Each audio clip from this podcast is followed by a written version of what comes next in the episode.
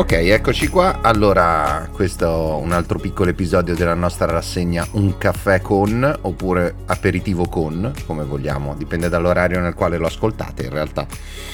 E oggi siamo qui con Omar Nediari. Allora, come va Omar? Tutto bene? Come... Buongiorno, ciao, va benissimo, sono qua in quarantena, sto andando avanti e indietro nella mia stanza. Stai facendo delle belle gite tra il bagno e la cucina?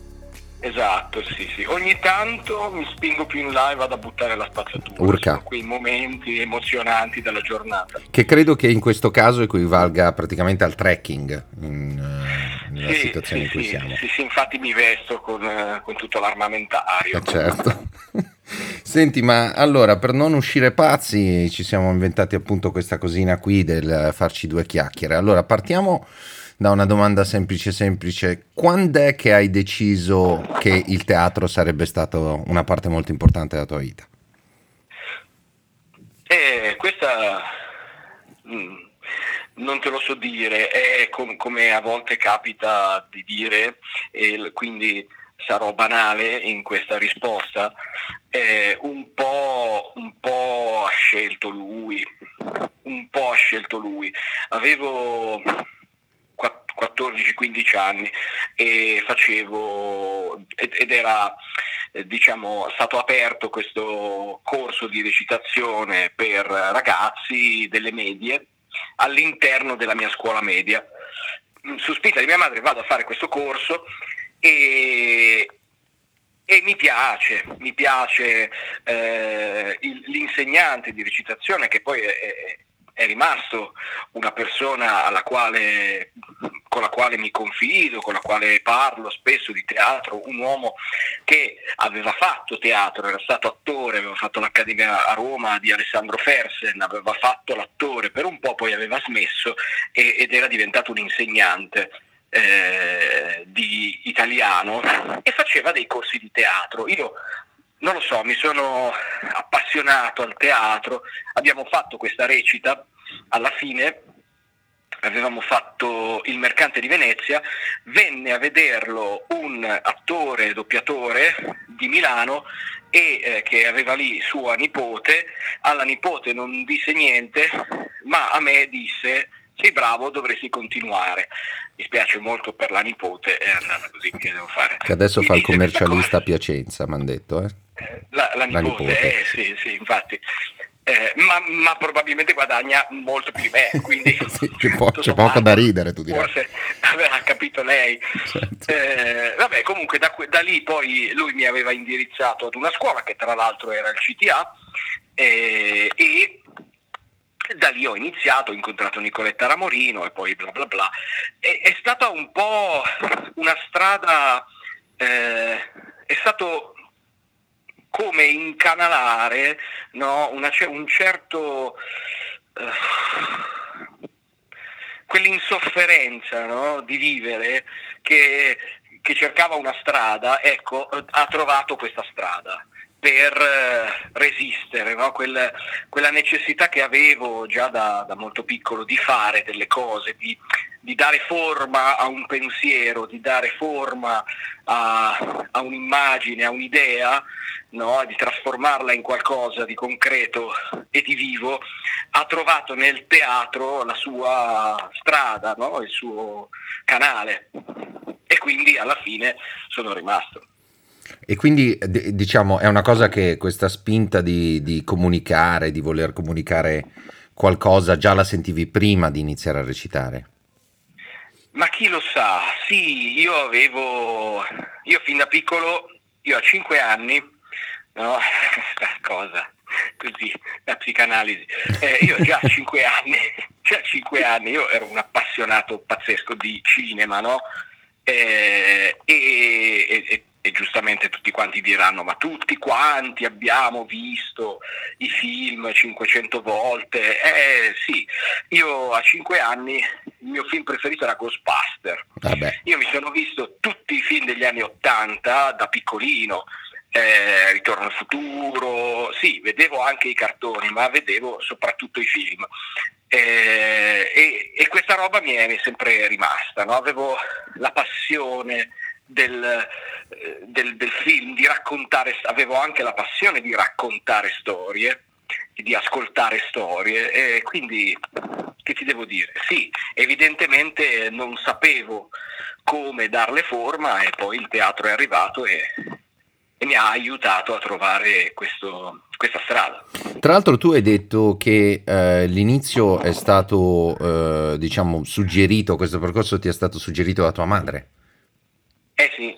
Eh, lei, ha che, lei dov, in, ab, cioè, lavora in questo ambito? O... No, no, no, no, mia madre no, no, non c'entra nulla, lei faceva l'impiegata eh, in Regione Lombardia e semplicemente aveva forse intuito, però ecco sì, mia mamma aveva una passione per l'arte, la storia dell'arte, eh, dipinge, eh, dipingeva, insomma, diciamo per hobby, però con una certa capacità e poi non ha mai fatto né l'istituto d'arte né poi, diciamo così, eh, ha dato seguito a, questo, a questa sua passione. Ma evidentemente aveva visto, mm, forse intuiva in me una certa eh, compiacenza nel, nell'esibizionismo, no? Eh, sì, da piccolo. Che abbiamo Secondo un po' tutti, tutti noi. bambini lo, un po' lo sono. Certo. Però, vabbè, semplicemente forse ha intuito qualcosa. Certo, e quindi il tuo percorso inizia al CTA, al Centro Teatro Attivo, esatto, sì. come, come, come me, tra l'altro, e come tante altre persone con le quali ho, mi sono fatto una chiacchierata e al, al CTA inizi il tuo percorso, fai recitazione, giusto? Sì, faccio e, l'attore. E fai il laboratorio professionale o fai diciamo non i corsi? C'era ancora non c'era il ancora. laboratorio professionale, eh, è nato dopo. Eh, io avevo, io inizi- cioè, avevo 15 anni, quindi 15 anni vuol dire, adesso ne ho 38, vuol dire 15 più 8. 15 più 8, tu che sei bravo in matematica? Eh, 15 più 8 fa 23. Ecco, 23 anni fa.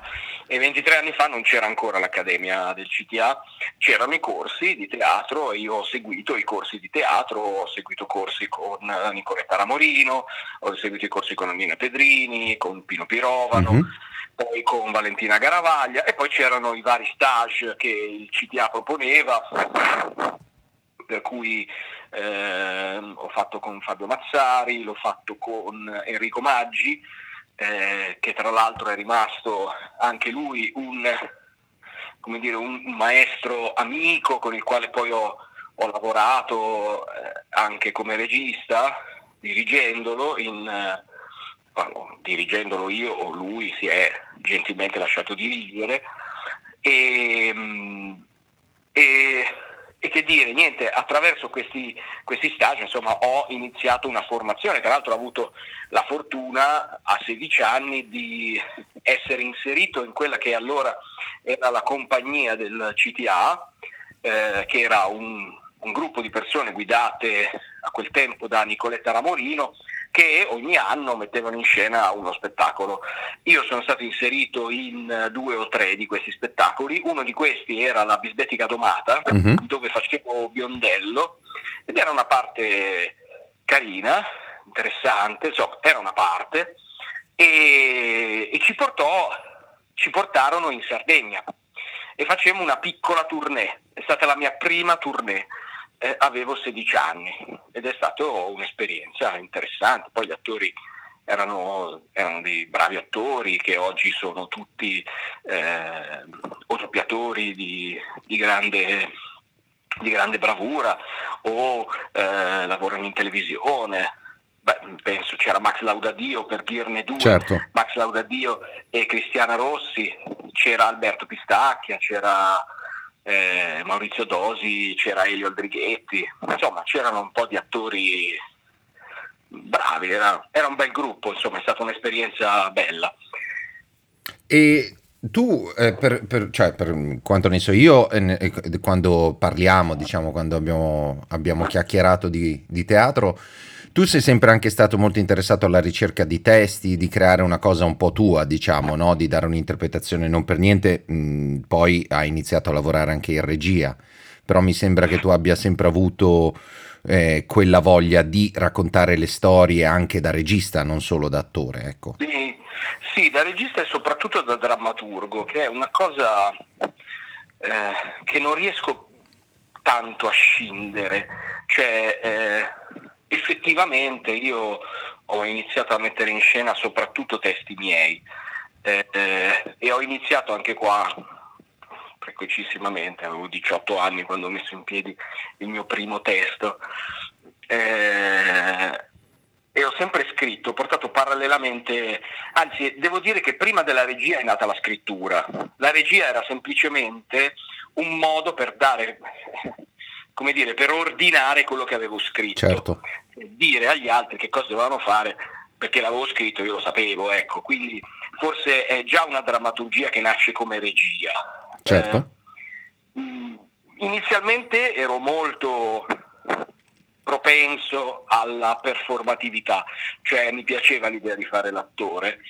Piano piano eh, io ho avuto, insomma il mio percorso dopo il CTA si è spostato eh, all'università dove ho incontrato un professore, Paolo, due professori, Paolo Bosisio e, e Alberto Bentoglio, che in qualche modo mi hanno aiutato, mi hanno supportato eh, e grazie a loro sono riuscito a fare le masterclass al piccolo teatro dove ho lavorato, ho insomma avuto la fortuna di incontrare e di ascoltare le lezioni di alcuni maestri come Peter Stein, Dodin, Luis Pasquale e soprattutto, per quel che mi riguarda, Luca Ronconi, che, eh, che ho conosciuto in quell'occasione e, diciamo così, al quale poi ho chiesto di, poter, eh, far, di potergli fare da assistente.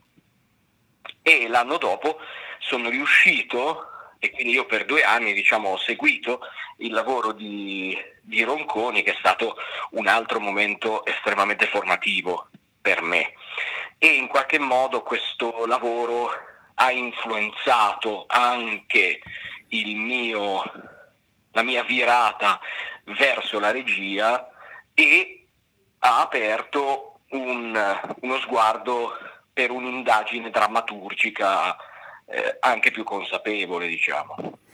In cosa consiste il lavoro del drammaturgo, secondo te? Eh, il drammaturgo mette ordine in un racconto. Eh, ha il compito, può essere un compito, è un compito complesso quello del drammaturgo, come spesso molti compiti, anche il compito del regista è un compito complesso. Eh, compito, la complessità del lavoro drammaturgico consiste nel riuscire a ordinare il pensiero e dispiegarlo eh, sulla durata dello spettacolo, del te- diciamo del testo che, verrà, eh, che viene composto. Non so se mi sono spiegato. Secondo me sì, m- molto bene. Io ho la fortuna di lavorare con un, un uh, drammaturgo molto bravo che si chiama molto brava che si chiama Emma, era anche la mia ah. assistente alla regia a New York e, e lei ha una spiegazione un, un, po più, un, po più, fredda della tua, nel senso che eh, quando le chiedo ma il drammaturgo cosa fa, lei mi risponde non lo so, ma quando lo scopro te lo dico. E, secondo me può essere una cosa. Io sono, io pienamente, cioè, sono pienamente d'accordo con la tua definizione. Per me, molto spesso a teatro si rischia di fare un gran casino e quindi trovare all'interno della traccia della storia un, un filo di Arianna, no? se vuoi, un, un, concetto logico, un nesso artistico che connetta un episodio all'altro, un evento all'altro, un'azione all'altra e poi renda la storia universale è, è senza dubbio un compito molto molto importante che ricade sulle vostre spalle come drammaturghi. Sì, a volte, a volte, ricade sulle nostre spalle, a volte perché non siamo abbastanza bravi ricade sulle spalle del regista. Certo. Eh, a volte può capitare, però ecco un esempio per, per parlare di drammaturgia mi viene, eh, eh mi viene spesso da citare eh, Charlie Kaufman, sì. sceneggiatore, lui è uno sceneggiatore, no? non, è, non, è, non è solo un drammaturgo, è anche uno sceneggiatore, la differenza ovviamente è che lo sceneggiatore lavora per il cinema, il drammaturgo per il teatro, questa diciamo è la definizione, però comunque la scrittura e appunto il dispiegarsi del pensiero sulla durata è identica sia per uno che per l'altro. Charlie Kaufman, che è il l'autore di capolavori come la, quello che in Italia viene chiamato Se mi lasci di cancello. Certo, Eternal Sunshine of a Spotless Mind, esatto. Grazie, dillo tu che in inglese è più...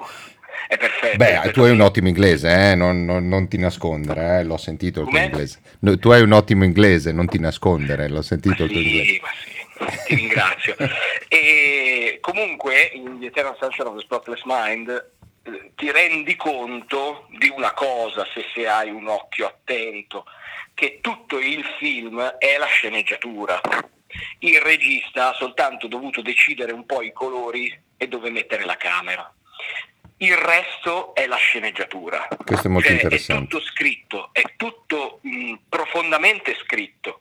Perché nel momento in cui eh, entra nella sta- viene, no, lui entra nei suoi ricordi, entra nella sua stanza da piccolo e il bambino dice mamma prendimi il giocattolo, adesso non mi ricordo esattamente che cosa, sì. d'altra parte che cosa gli dice, però sostanzialmente questo il drammaturgo l'ha scritto, non te lo sei inventato tu. Certo. Eh, c'è, ne, c'è un controllo tale della scrittura che sconfina nella regia eh, in questo caso. No? Ecco, questo confine eh, è interessante da notare. Shakespeare non sconfina mai nella regia, anche perché probabilmente allora il, il concetto di regista non esisteva, ma eh, non era neanche necessario, quello che servivano erano i dialoghi, il resto lo si sarebbe costruito eh, sulla scena, non c'era bisogno di, di tutte quelle didascalie che, di cui oggi sentiamo la necessità. No? E in Shakespeare non c'è vera e propria, eh, tra virgolette, regia. Eh, è chiaro che tu leggendolo capisci che cosa puoi fare e che cosa no però hai una grandissima libertà come dimostrano le varie messe in scena, eh, sia teatrali che cinematografiche dei testi di Shakespeare. In altri drammaturghi invece il controllo della materia è tale che sconfina anche nella regia. Questa ad esempio è mh, una cosa che i drammaturghi, una, una, possibilità che i drammaturghi hanno. Ma io penso che la grandezza e la forza di un drammaturgo sia proprio quella di riuscire a mettere ordine e senso nella materia della parola, no? cioè dare profondo significato alla parola usata. Eh, almeno io, i grandi drammaturghi sono questo. Certo. Se tu leggi Pinter per dire un, no, un contemporaneo, ti rendi conto come il controllo sulla parola, no, sulla materia che lui sta usando, eh, riempie di significato questi dialoghi che apparentemente sono quotidiani, no? sono eh, delle sciocchezze come nell'amante che loro si svegliano, ah eh, come va? Bene, facciamo colazione? Sì. Eh, viene il tuo amante oggi? Sì. Ah, a che ora? Alle 4, marito e moglie, no? Mm-hmm. questa apparente leggerezza è condotta con una tale maestria e, ma- e, per maestria intendo dire che quando arriva la domanda viene il tuo amante oggi, dopo un numero di battute che ci immerge nella quotidianità, ci fa capire qual è la, sua, la, la quotidianità e sceglie quel numero di battute e non altre. No? Eh, certo. certo ha a che fare anche con, diciamo così, con l'inconscio, con, con l'istinto, per carità, ma questo istinto e questo lavoro, fra virgolette, inconscio, eh, o anche non fra virgolette, è frutto di uno studio, di una ricerca, di una consapevolezza. Ecco. Certo, so certo. No, no, assolutamente. C'è, c'è un metodo che no, in americano si dice method to the madness, no? c'è un metodo nella, nella follia di, della certo. struttura di un pezzo teatrale. E ti, allora, d- da drammaturgo tu hai lavorato diciamo a livello di drammaturgia con Ronconi e, e, e poi come è passato? Cioè, se è così, eh, perché tu mi hai detto appunto assistente. No, no, no. Io, io, con Ronconi ho, gli ho fatto da assistente alla okay. regia. Mm-hmm. Non ho fatto drammaturgia, mm-hmm. no, anche perché avevo vent'anni, certo, certo. fare drammaturgo ma vent'anni. Eh, certo. Sarebbe stato un po'...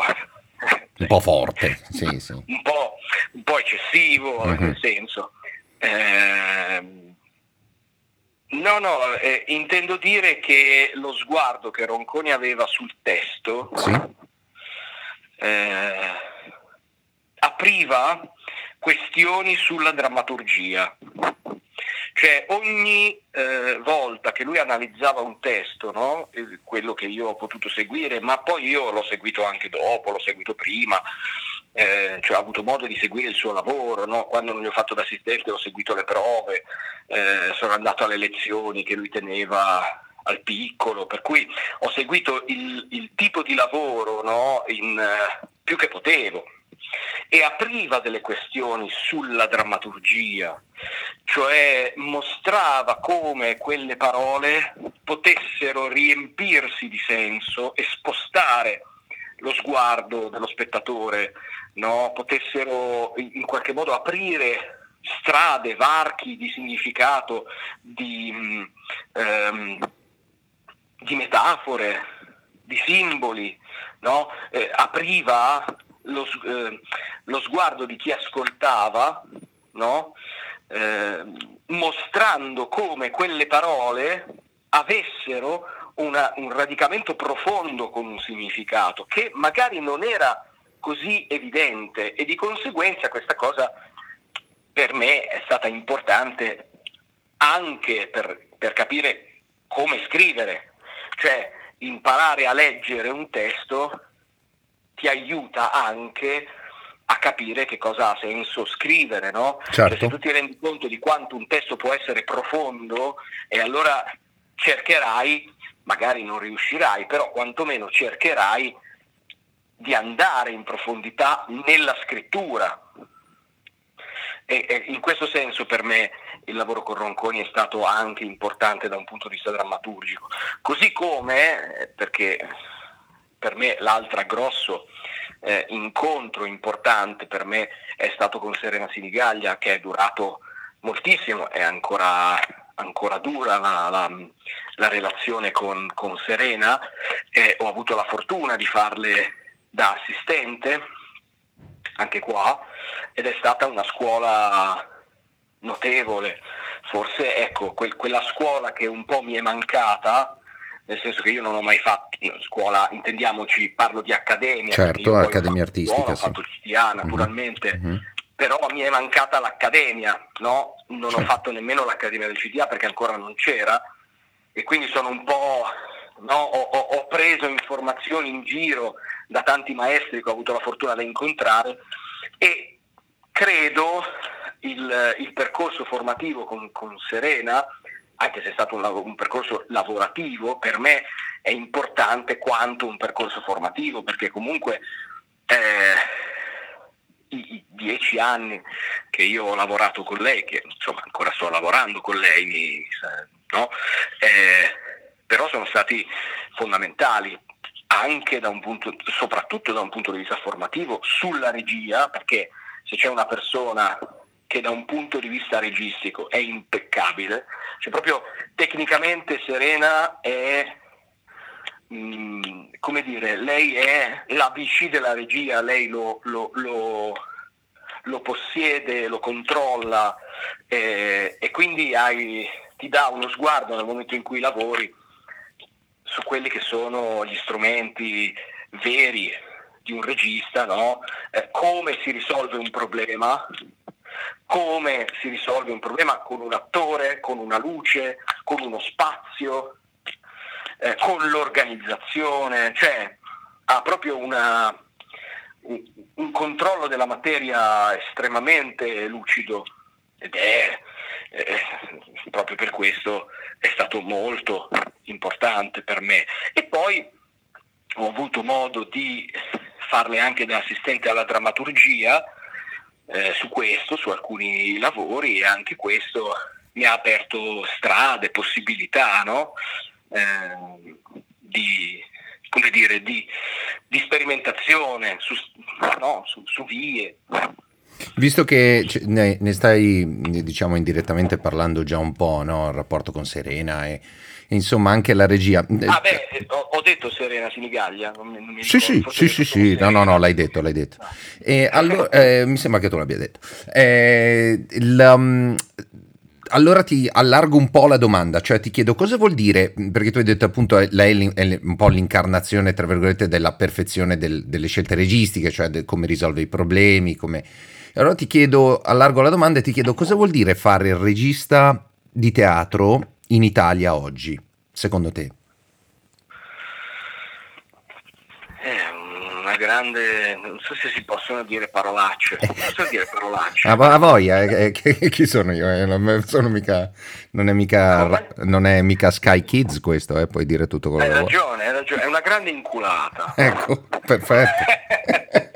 oggi, oggi fare il regista in Italia è... No, non lo so, non, non, non, sono sicuro di riuscire a risponderti, mm-hmm. eh, non sono neanche sicuro di volerti rispondere, mm-hmm. nel senso che in parte non lo so, si vedono tantissimi registi, tantissimi registi diversi, eh, si vedono tantissime persone che si dichiarano registe, sì. eh, ma il controllo sulla materia, cioè ad esempio io in teatro vedo sempre meno spettacoli di persone che abbiano capito veramente che cosa dice il testo che mettono in scena. Eh, cioè vedo una lettura molto superficiale il che, sia chiaro, non significa che io lo leggerei in modo più profondo. Non lo so. Magari farei la stessa lettura superficiale, magari in un'altra strada. Eh, no, no, non sto parlando del fatto che io sono meglio. Eh. Sto dicendo che quello che vedo mi risulta tutto sommato abbastanza semplice rispetto alla profondità di sguardo cui l'Italia era abituata. E quando dico questo dico eh, senza voler no, osannare un passato, perché sennò poi sembra che uno dice eh, vabbè sei, sei un passatista, ti, ti, sei ancorato no, ai tempi che furono, eh, però noi avevamo, abbiamo avuto, no, a partire da Streller, eh, Visconti, eh, Ronconi, Castri, eh, De Lullo, avevamo, eh, avevamo Squarzina, avevamo un eh, Carmelo Bene, scusami, ecco, Carmelo Bene, noi avevamo una, un tale carico di pensiero che eh, cioè, che apriva le porte ai testi grazie al fatto che la nostra lingua è una lingua eh, pensata e costruita da un poeta, no? Certo. E dalla letteratura. La nostra è una lingua letteraria, è una lingua poetica.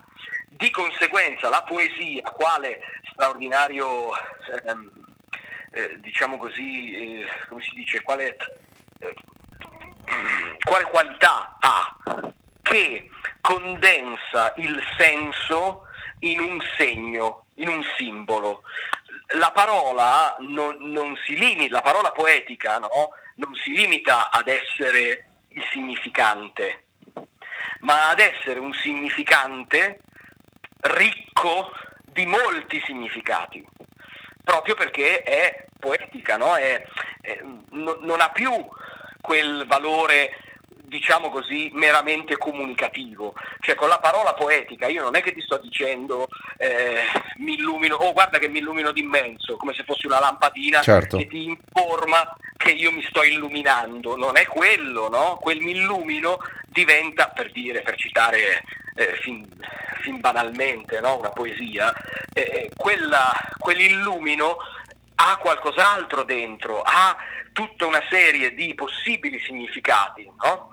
Ecco, siccome noi siamo questo, a differenza di altre lingue che hanno meno, eh, meno legame con la parola poetica, no? l'inglese ha un po' meno legame con la parola poetica, l'inglese ha più legame con la musicalità, con il suono, eh, tanto che è a volte incredibilmente potente il, il, suono del racconto. Se tu ascolti Shakespeare in inglese, ti puoi perdere, ti puoi commuovere anche solo per il suono di quella parola, de- delle parole insieme, no? Ti portano in un eh, quasi eh, ipnotico percorso, mentre l'italiano, certo l'italiano ha una sua musicalità, ma è soprattutto la potenza poetica dell'italiano e sua, il suo essere una lingua artefatta. Nel suo, nella sua artefazione no, ha la possibilità di essere estremamente simbolica. Quindi le nostre rappresentazioni avevano un fortissimo carattere simbolico, eh, di, un'estet- di, un'estetica, per quanto a volte scarna, eh, estremamente significante. E io penso, non lo so, a, eh, anche semplicemente a, agli spettacoli di Castri, di Massimo Castri, no? Sì. Io ho visto degli spettacoli di Castri, ne ho visti eh, troppo pochi rispetto a quelli che avrei voluto, però tre o quattro spettacoli li ho visti e ricordo ad esempio come lui ha trasformato Pirandello a partire dalla parola ed era come faceva pronunciare quella parola ed era eh, come quella parola diventava carne, segno e simbolo sul palco.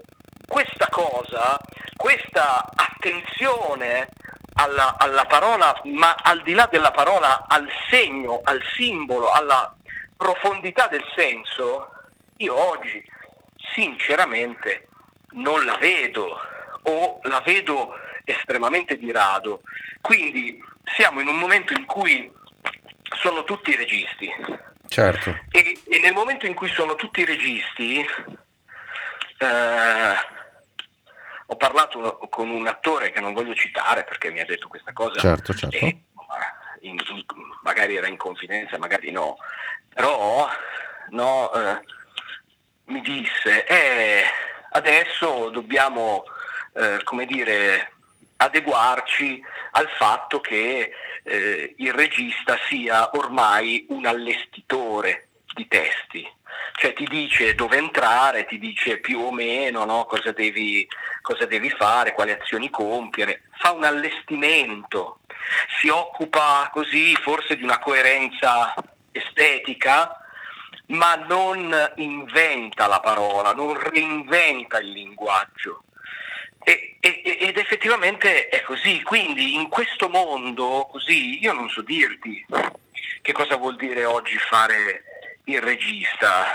Eh, può voler dire cercare di fare successo con una bella idea, eh, provare a fare in modo che quell'idea eh, diventi un, uh, un marchio.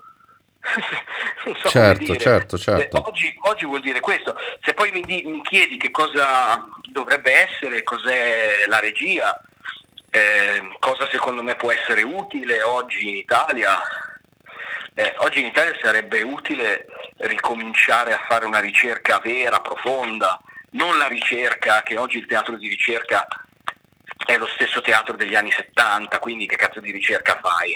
No, Dai, certo. l'hanno già fatta, no? Eh, bisognerebbe ricominciare, ma bisognerebbe ricominciare, bisognerebbe provare profondamente, veramente a staccarsi dal problema della comunicazione. Cioè, eh, il che non significa che i nostri spettacoli devono diventare criptici, perché sarebbe una, un'altrettanta stronzata, no? un'altrettanta certo. follia eh, che viene perseguita anche oggi. Lo spettacolo criptico è diventato il nuovo spettacolo borghese. no? non essere criptici, ma non occuparsi così eh, profondamente e solamente del, del, marketing dello spettacolo. Eh, cioè che, quel, che, lo spettacolo abbia una possibilità di marketing.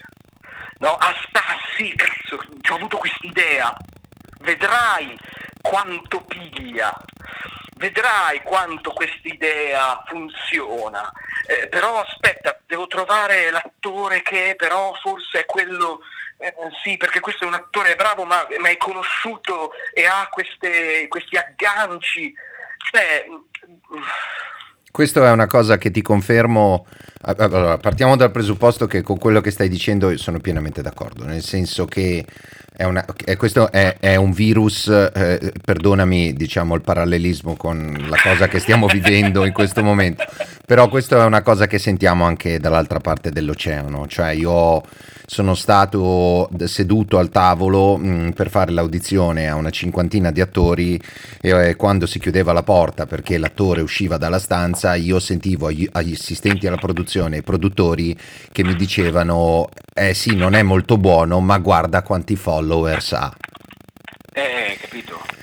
Che voglio dire, io gli posso anche fare, cioè come faccio a fargliene una colpa? Ho capito, lui deve mettere più numero di gente possibile all'interno di questi sedili che sono le poltrone del teatro. Ho capito, io sono d'accordo, però sono d'accordo con te nel dire che se noi mettessimo la stessa attenzione che mettiamo ai follower, se decidessimo di metterla anche nell'analisi del testo, nel tempo che ci prendiamo per leggere il testo, per capire il testo, per capire chi l'ha scritto, in che condizioni l'ha scritto, cosa voleva comunicare, come voleva usare la parola.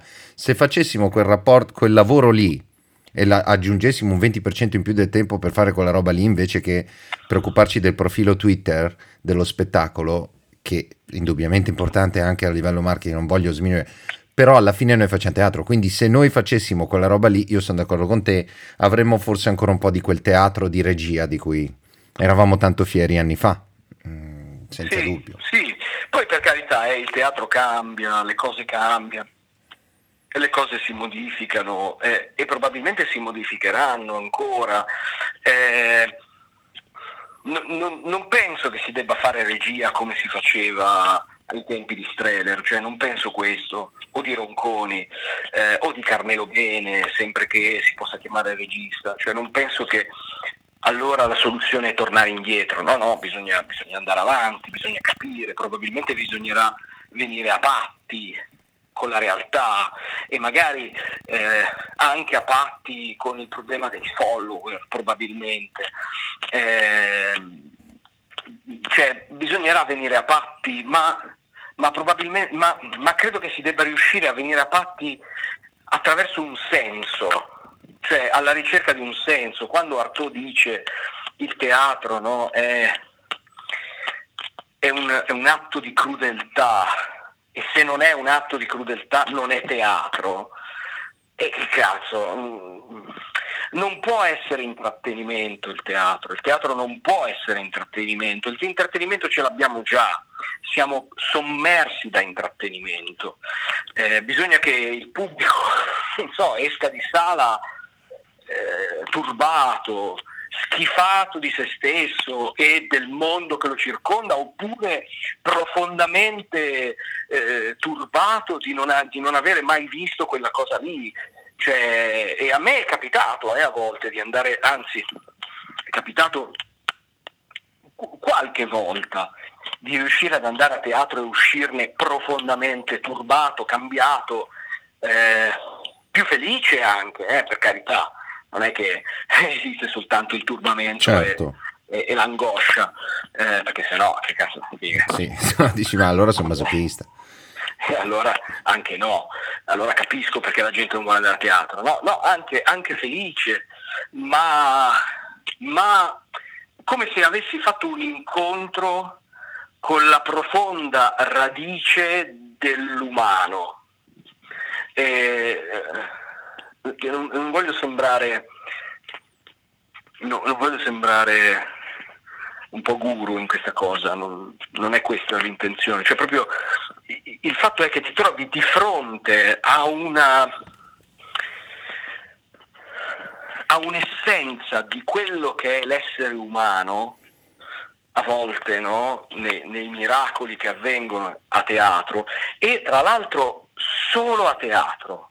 Cioè al cinema ho avuto delle esperienze potenti di rivelazione, ma è una rivelazione quasi più simile alla letteratura, a quello che puoi eh, provare di fronte a diciamo così, un, un romanzo estremamente denso, no? che, è, che è una straordinaria, un'esperienza bellissima, un'esperienza di grande livello artistico, però il teatro, non so, è come, è come avere un'esperienza dal vivo, è la differenza che passa tra lo stare di fronte a, a una guerra e, ed esserne parte e farne esperienza e vederla al telegiornale. Eh, lo sguardo del telegiornale ti restituisce un senso certamente, ma l'esperienza viva che tu fai è un'altra cosa. E il teatro secondo me è questo, è un'esperienza viva. Eh, e, e quindi se noi riuscissimo a ricordarci questo, a provare questo, a cercare questo e anche ad esempio, secondo me, anche a, a diminuire un po'. Cioè anche a dire no, questa cosa, questa cosa non, no, non è abbastanza forte, non, non la posso fare, non la faccio, perché non sto semplicemente facendo un lavoro. Poi è chiaro, ovviamente si deve venire a patti con, con le bollette, con tutto quello che vuoi, però riuscire quando è possibile, cercare di ritagliarsi il più possibile no? eh, la, la capacità di dire no, questa cosa non è abbastanza importante, questa cosa non è abbastanza forte, questa cosa la farei solo per, eh, capito, per guadagnarmi eh, 1000 euro in più. E magari avere il, il coraggio e come dire la, la, il coraggio o forse la follia di rifiutare questo e piuttosto, vabbè, ok, questi 1000 euro me li guadagno in un altro modo, trovo un altro modo, mi invento un altro modo, ma la mia opera d'arte deve essere qualcosa di fondamentale, di essenziale. Io dico questo, ma poi se sono uno che rincorre la possibilità di fare le cose che vuole, eh? cioè nel senso che, che, voglio, mm, non so adesso questo testo che, che, che ho scritto, no? l'ho, l'ho, scritto, l'ho voluto mettere in scena, volevo, però ecco, cerco di fare qualcosa che, e, e l'ho fatto anche se avevamo poco tempo, anche se avevamo pochi soldi, ho cercato di farlo al meglio, no? quindi magari anch'io avrei potuto dire aspetta un attimo, fallo con, con, tempi più umani, invece io corro, quindi anch'io sento la necessità di fare, eh, per cui mh, parlo anche a me stesso quando dico chissà, forse sarebbe il caso no, di, di, di aspettare, di darsi tempo, di essere sicuri che quello che fai lo puoi fare bene, profondamente, di senso, di, di, necessità. Ecco, scusami, forse ho parlato troppo. No, no, no, no, no, no, il tuo discorso è assolutamente giusto. Alle volte io mi trovo a, a dover fare quella negoziazione proprio all'interno della mia mente, no? Dire ma questa cosa sono pronto a farla, non sono pronto a farla, ma sono pronto a farla come la vorrei fare. Quindi insomma sono tutti sono problematiche difficili, soprattutto quando il testo l'hai scritto tu, anche perché sei un altro certo tipo di legame verso il testo rispetto a un testo scritto da un altro. Certo. Quindi sì, sì, sono son d'accordo con te, soprattutto, però, però per me eh, io, io, amo buttarmi anche alle volte e dire vabbè dai, proviamo a fare questa cosa qui. Però sono d'accordo con te, se poi viene fuori un un intrattenimento, non che io abbia niente contro l'intrattenimento, ma non è il teatro, non è il teatro, eh, ma no, no, sì, so neanche tu, certo, Figurati. non è il teatro. No, ma neanche io, anche perché poi magari sto facendo un, un discorso fin troppo, no? Eh, cioè anche a me piace sperimentarmi certo, e certo. in fondo anche a me diverte l'intrattenimento quando è fatto bene. Certo. Quando è fatto bene, ci sono intrattenimenti di di grande qualità, tipo Black Mirror. Come no, stupendo, sono d'accordo con te. Black Senti, per concludere ti faccio, no scusami, finisci il pensiero su Black Mirror che no, mi no, interessa no, chiudere. Ho solo detto che è una di grande qualità. Anche secondo me. No, ti volevo dire, allora, per concludere due, due cose. La prima è in quarantena, eh, il primo film, il primo libro che ti viene in mente leggere in quarantena. Un consiglio a tutti quelli che stanno ascoltando. Il primo film. Eh, guarda, faccio fatica perché eh, adesso ad esempio sto, sto, leggendo un libro sul sonno ah. che si chiama Perché dormiamo? Poteri e segreti del sonno per una vita sana e felice. Il titolo inglese è un po' meno eh, buffo e eh, si chiama Why We Sleep, Unlocking the Power of Sleep and Dreams. Però. Che è molto più interessante, no? ovviamente i, i, traduttori italiani fanno sempre casino. Eh, ed è un libro che mi sta appassionando molto ed è un libro sul sonno, che è un ambito che a me incuriosisce. È un libro di un uh, neuroscienziato eh, okay. che ha studiato il sonno e il cervello, il cervello nella condizione di sonno e il sonno sul cervello e, ed è estremamente interessante, ma che ne so, vista la quarantena forse si potrebbe anche leggere L'uomo senza qualità di Musil, mm-hmm. per dire un altro romanzo che mi, che mi viene in mente così da, da leggere, se si vuole una cosa più leggera mi metti veramente in difficoltà perché mi metti in difficoltà, non lo so, Ubik di Philip Dick. Bello, bravo, ottimo. Io sono un grande fan di Philip Dick, quindi sono, anch'io, sono anch'io. assolutamente lì con te. Invece un film che da guardare stasera per tutti quelli che dicono ma che me guardo stasera?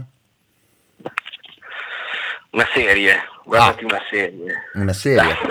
Beh, i grandi scrittori io ti confermo che i grandi scrittori a New York sono tutti nelle serie tv, eh? anche quelli teatrali, perché è un lavoro eh. fisso e paga bene. sì, e poi oggettivamente i soldi stanno andando lì. Eh sì. E quindi quando hai i soldi puoi anche permetterti di fare delle cose belle. Sono d'accordo. Sono d'accordo. Sai una serie che a me è piaciuta molto, sì. non so se è il caso di guardarla di sera, dipende che tipo di persona sei. Certo. Hill House. Hill House a me è pi- secondo me sono ben felice che tu me lo dica secondo me è una delle migliori serie degli ultimi dieci anni ed è scritta da un genio secondo sono me d'accordo. è veramente stupenda consiglio a tutti di andarsela a guardare in americano la trovate come The Haunting of Hill House, però in, eh, in, in italiano è solo Hill House ed è veramente stupenda, quindi sono felice Netflix. che sia piaciuta anche a te. Su Netflix. Sì, l'ho trovata, l'ho trovata proprio scritta magistralmente, sì. diretta da Dio. Sì. C'è, un, c'è, un, episodio. Il piano sequenza sicuro. nella casa funeraria. Il piano sequenza. Lo eh, sapevo. È un, è un, episodio che tu dici, cazzo, ma la regia qua è. Sì, ne...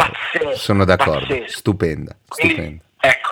Andatevelo a vedere, andatevelo a vedere. E per concludere, visto che abbiamo parlato di sonno e del tuo fascino verso i sogni, concludiamo con una nota così divertente. Mi, ci, mi devi raccontare quello che hai sognato stanotte perché l'ho trovato geniale. Ah, vuoi saperlo? Assolutamente. Va bene. E allora lo racconto anche a chi ci ascolta. Ai terzi. a chi ci ascolterà. Stanotte ho sognato che stavo camminando, ero al mare eh, con la mia ragazza eh, e vado a fare da solo una passeggiata lungo, sul lungomare. Mentre sto camminando immagino un film eh, con un amico, però poi mi accorgo che non ho il cellulare, allora torno indietro. Mentre torno indietro mi accorgo che davanti a me, di spalle, no? io lo vedo di spalle, c'è Papa Francesco. Papa Francesco ma eh, con una retina per capelli e una mascherina di zorro. Perché io penso, beh, Papa Francesco, caspita, ma sarà veramente lui? Dovrei andare davanti e stringergli la mano, però non posso stringergli la mano perché c'è il coronavirus. e allora, mentre penso questa cosa, mi accorgo che adesso Papa Francesco è nudo, ma sempre con la mascherina e sta inseguendo delle suore. A quel punto io me ne vado, dico vabbè ma pensa un po' questo Papa, vabbè. E vado, entro in, una, in, un teatro dove ci sono altri preti, non so perché io ci ho avuto stanotte questi preti, che stanno discutendo sul fatto di dover chiudere tutti i teatri e eh, lasciare come uniche rappresentazioni eh, permesse quelle sacre.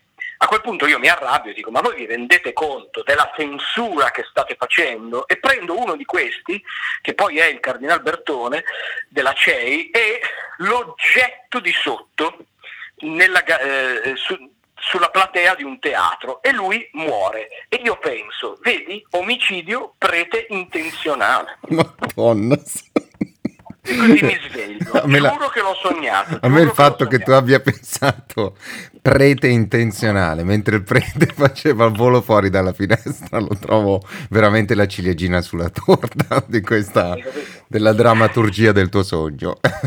Esatto, esatto, vedi, vedi, eh, eh, ma è il mio inconscio ad essere eh certo, eh certo. non c'entro nulla.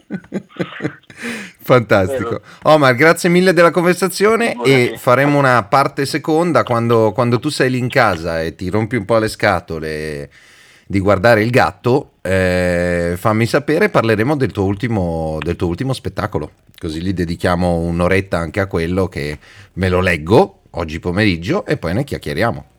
Volentieri, eh, volentieri, leggilo poi se ti piace ne sì, parliamo, se volentieri. non ti piace non ne parliamo. Lo butto, lo butto dalla finestra urlando questo è omicidio Bravo. prete intenzionale. Prete intenzionale, esatto. esatto. ciao. Grazie ancora Omar. Grazie a tutti. Ciao ciao.